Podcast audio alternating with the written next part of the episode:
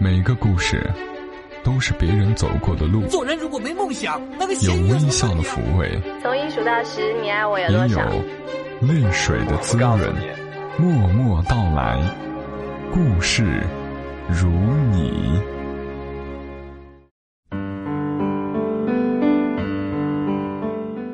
默默到来，故事如你。这里是由喜马拉雅独家播出的《默默到来》，我是小莫，在每个周三的晚间和你相伴，和你来聊聊我们平常人身上所发生的故事。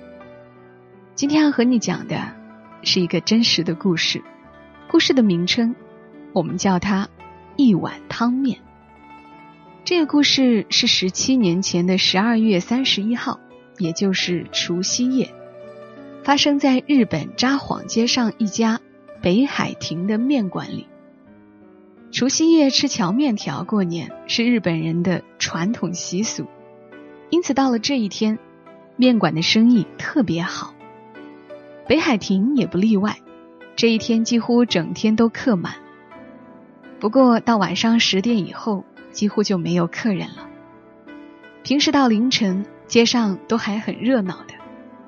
但这一天大家都早一点赶回家过年，因此街上也很快就安静下来。北海亭的老板是个憨憨傻傻的老实人，老板娘倒是很古道热肠，待人亲切。除夕夜，最后一个客人走出面馆，老板娘正打算关店的时候，店门再一次轻轻的被拉开。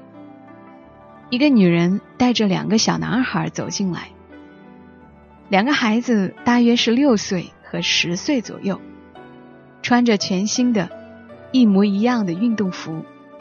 那女人却穿着过时的格子旧大衣。请坐。听老板这么招呼，那个女人怯怯地说：“可不可以来一碗汤面？”背后的两个孩子不安的对望了一眼。当然，当然可以，请这边坐。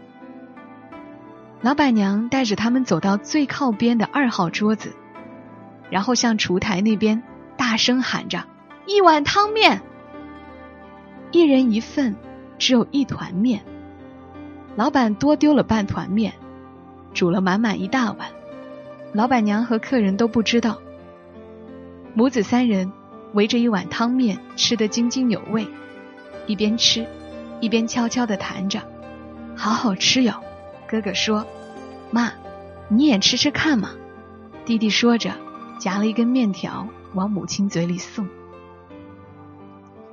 不一会儿吃完了，付了一百五十元，母子三人同声赞道：“真好吃，谢谢！”并且微微的鞠了一躬，走出面馆。谢谢你们，新年快乐！老板和老板娘同时这么说。每天忙着忙着，不知不觉很快的又过了一年，又到了十二月三十一号这一天，迎接新的一年。北海亭的生意仍然非常兴旺，比去年除夕夜更忙碌的一天终于结束了。过了十点。老板娘走向店门前，正想将门拉下的时候，店门又再度轻轻的被拉开，走进来了一位中年妇人，另外带着两个小孩儿。老板娘看到那件过时的格子旧大衣，马上想起一年前除夕夜最后的客人，可不可以给我们煮一碗汤面？当然，当然，请里边坐。老板娘一边带他们到去年坐过的二号桌子，一边大声喊：“一碗汤面！”老板一边应声，一边点上刚刚熄掉的炉火。是的，一碗汤面。老板娘偷偷在丈夫的耳朵旁说：“喂，煮三碗给他们吃好不好？”不行，这样做。他们会不好意思的。丈夫一边这么回答，却一边多丢进半团面条到滚烫的锅子里。站在旁边一直微笑着看着他的妻子说：“嘿，你看起来挺呆板的，心地倒还不错嘛。丈夫默默地盛好一大碗香喷喷的面，交给妻子端出去。母子三人围着那碗面，边吃边谈论着。那些对话也传到了老板和老板娘的耳朵里。好香，好棒，真好吃！今年还能吃到北海亭的面，真不错。明年能够再来吃就好了。吃完了，付了一百五十元，母子三人又走出了北海亭。谢谢，祝你们新年快乐。望着这母子三人的背影，老板夫妇俩反复谈论了许久。第三年的除夕夜，北海亭的生意仍然非常的好。老板夫妇彼此忙到甚至都没时间讲话。但是过了九点半，两个人开始都有点不安了起来。十点到了，店员们领了红包也回去了。主人急忙将墙壁上的价目表一张张往里翻，把今年夏天涨价的汤面一碗。二百元的那张价目表，重新写上一百五十元。二号桌上面，三十分钟前，老板娘就先放上了一张预约席的卡片，好像有意等客人都走光了才进来似的。十点半的时候，这母子三人终于又出现了。哥哥穿着国中的制服，弟弟穿着去年哥哥穿过的。稍嫌大一点的夹克，两个孩子都长大很多，母亲仍然穿着那件褪了色的格子布旧大衣。请进，请进，老板娘热情的招呼着。望着笑脸相迎的老板娘，母亲战战兢兢的说：“麻烦，麻烦煮两碗汤面好不好？”“好的，请这边坐。”老板娘招呼他们坐到二号桌。赶快若无其事的将那预约席的卡片藏起来，然后向里面喊着：“两碗汤面。”“是的，两碗汤面，马上就好了哟。”老板一边应声，一边丢进了三团面进去。母子三人一边吃面一边谈着话，看起来很高兴的样子。站在厨台后面的老板夫妇。也跟着感受他们的喜悦，内心也跟着喜悦起来。小纯和哥哥，妈妈今天要谢谢你们两个人哈，谢谢。为什么？是这样的，你们过世的爸爸所造成的八个人受伤的车祸，保险公司不能支付的部分，这几年来每个月都必须缴五万元。哎。这个我们知道呀，哥哥这么回答。老板娘一动也不动的静静听着。本来应该缴到明年三月的，但是今天已全数缴完了。啊，妈妈，真的呀？哎，真的，因为哥哥认真的送报，小纯帮忙买菜做饭，使妈妈可以安心工作，公司发给我一份全勤的特别奖金。因此，今天就将剩下的部分全部缴完了。妈，哥哥，真是太好了。不过以后请让小纯继续做晚饭，我也要继续送报纸。小纯，加油！谢谢你们弟兄俩，真的谢谢。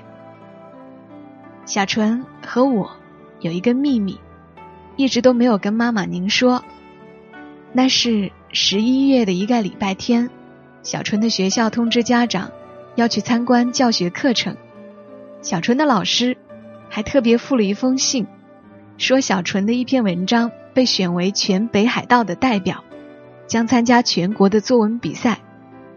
我听小纯的同学说才知道的，因此那一天我代表妈妈去参观了。真有这回事？后来呢？老师出的题目是。我的志愿，小纯是以一碗汤面为题写的作文，还要当众读这篇文章。作文是这样写的：爸爸车祸了，留下很多债务。为了还债，妈妈从早到晚拼命工作，连我每天早晚认真送报的事儿，弟弟也全部写出来了。还有，十二月三十一号晚上，我们母子三人共同吃一碗汤面，非常好吃。三个人只叫一碗汤面，面店的伯伯和伯母竟然还向我们道谢，并且祝我们新年快乐。那声音好像在鼓励我们。要坚强勇敢的活下去，赶紧把爸爸留下来的债务还清。因此，小纯决定以后长大要开面馆，当日本第一的面馆老板，也要对每一个客人说：“加油，祝你幸福，谢谢你。”一直站在厨台里听他们对话的老板夫妇，突然失去踪影。原来他们蹲下来，一条毛巾，一人抓一头，拼命。擦着不断涌出的泪水。作文读完了，老师说：“小纯的哥哥今天代表妈妈来了，请上来说几句话。”真的？那你怎么办？因为太突然了，开始不知说什么好。我就说：“谢谢大家平时对小纯的关爱。我弟弟每天必须买菜做晚饭，常常会在团体活动中急忙的回家，一定给大家添了许多麻烦。”刚刚我弟弟读一碗汤面的时候，我曾感到羞耻。但是看见弟弟挺胸大声读完一碗汤面的时候，感到羞耻的那种心情，才是真正的羞耻。这些年来，妈妈只教一碗汤面的那种勇气，我们兄弟绝不会忘记。我们兄弟一定会好好努力，好好的照顾母亲。今后仍然拜托各位多多关照我弟弟。母子三个悄悄地握握手，拍拍肩，比往年都快乐地吃完过年的面，付了三百元，说声谢谢，并且鞠了躬，走出面馆。望着母子三人的背影，老板好像做个年终总结似的，大声说：“谢谢，新年快乐。”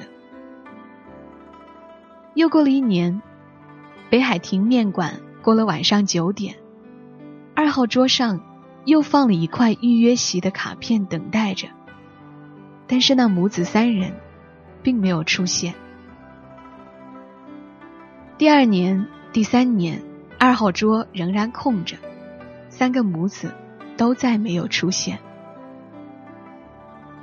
北海亭的生意越来越好，店内全部都改装过，桌椅都换了新的，只是那张二号桌。仍然保留着，这究竟是怎么一回事儿？许多客人都觉得奇怪，这样问。老板娘就讲述关于一碗汤面的故事给大家听。那张旧桌子放在中央，对自己好像也是一种鼓励，而且说不定哪一天那三个客人还会再来，希望仍然用这张桌子来欢迎他们。那张二号桌变成了幸福的桌子，客人一个个传开去。有许多学生好奇，为了看那张桌子，专程从老远的地方跑来吃面。大家都特别定要坐那张桌子。又过了很多个十二月三十一号，北海亭附近的商店主人，到了除夕这天打烊以后，都会带着家眷集合到北海亭来吃面。一边吃，一边等着听除夕的钟声，这是五六年来的习惯。这一天过了九点半，先是鱼店夫妇端来一大盘生鱼片，接着又有人断断续续的带酒菜来，经常都集合了三四十个人，大家都很热络，每个人都知道二号桌的由来，大家嘴里什么都不讲，但是心里。却想着那除夕的预约席，今年可能又空空的迎接新年了。有人吃面，有人喝酒，有人忙进忙出准备菜肴，大家边吃边谈生意上的话，连海水浴的事，最近添了孙子，无话不谈，打成一片，像一家人。过了十点半。门突然再度被轻轻的拉开，所有人都停止谈话，视线一起朝向门外望去。两个青年穿着笔挺的西装，手上拿着大衣走进来，大家松了一口气，继续恢复热闹的气氛。老板娘正准备说抱歉，已经客满了，拒绝客人的时候，有一个穿和服的女人走进来，站到两个青年人的中间。店内所有的客人都屏住呼吸，听那穿和服的妇人慢慢的说。麻烦，麻烦汤面三人份，可以吗？老板娘的脸色马上就变了。经过十几年的岁月，当时年轻母亲和两个小孩的形象，和眼前这三个人，他瞬间努力想把画面重叠在一起。出太后的老板看傻了，手指交互着指着三个人：“你们，你你们的话。”说不出来。其中有一个青年望着不知所措的老板娘说：“我们母子三人曾在十四年前的除夕夜叫了一份汤面，受到那一碗汤面的鼓励，我们母子三人才能坚强的活下去。后来我们搬到滋贺县的外婆家住。我今年已通过医师的检定考试，在京都大学医学的小儿科实习。”明年四月将要来札幌的综合医院服务。我们礼貌上先来拜访这家医院，顺便去父亲的墓前祭拜，和曾经想当面店大老板魏成，现在在京都银行就职的弟弟商量，有一个最奢侈的计划，就是今年除夕，母子三人要来拜访札幌的北海亭，吃三人份的北海亭汤面。一边听一边微微点头的老板夫妇，眼眶里溢满泪水。坐在门口的菜店老板，把嘴里含着的一口面，用力咯一声，整口吞了下去，然后站起来说：“喂喂，老板，怎么啦？准备了十年，一直等待这一天来临。那个除夕十点过后的预约席呢？赶快招待他们呀，快呀！”老板娘终于恢复神智。拍了一下菜店老板的肩膀，说：“欢迎，请。喂，二号桌三碗汤面。”那个傻愣愣的老板擦了一下眼泪，应声说：“是的，汤面三碗。”据说这是一九九八年日本最畅销、最受欢迎的儿童书。这个故事在日本发表时，老师、家长和儿童百万以上的读者。都被这第一篇的一碗汤面中那位坚强的母亲、懂事又肯吃苦的两个小兄弟，尤其是被憨厚善良的面店老板夫妇的善行所感动，纷纷流下眼泪。那不是伤感的眼泪，而是被那一份真诚的关爱和那一片宽厚的心肠所感动的落泪。那是读者内心的善念被启发出来。而落下的眼泪。从现实的眼光来看，面店老板所付出的并不多，不过两个面团而已。但是憨厚善良，有些事情看起来微不足道，但却能够给别人带来无限的光明。谢谢你守候在默默到来，更多节目信息，欢迎关注默默到来的公众号“默默到来”的全拼再加一横。今晚。就陪伴大家到这儿，我们下期声音再会。小莫在长沙跟你说晚安。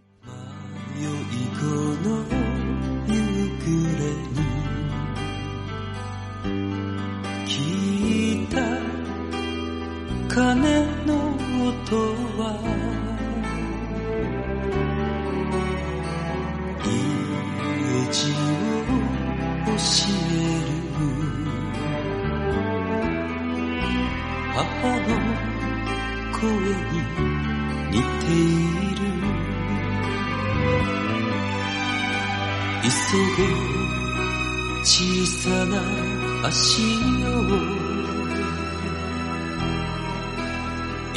げ小さな胸よ。君は今初めて気づく。夜の帳に抱かれて幸せそれはささやかなする。人のぬくもり。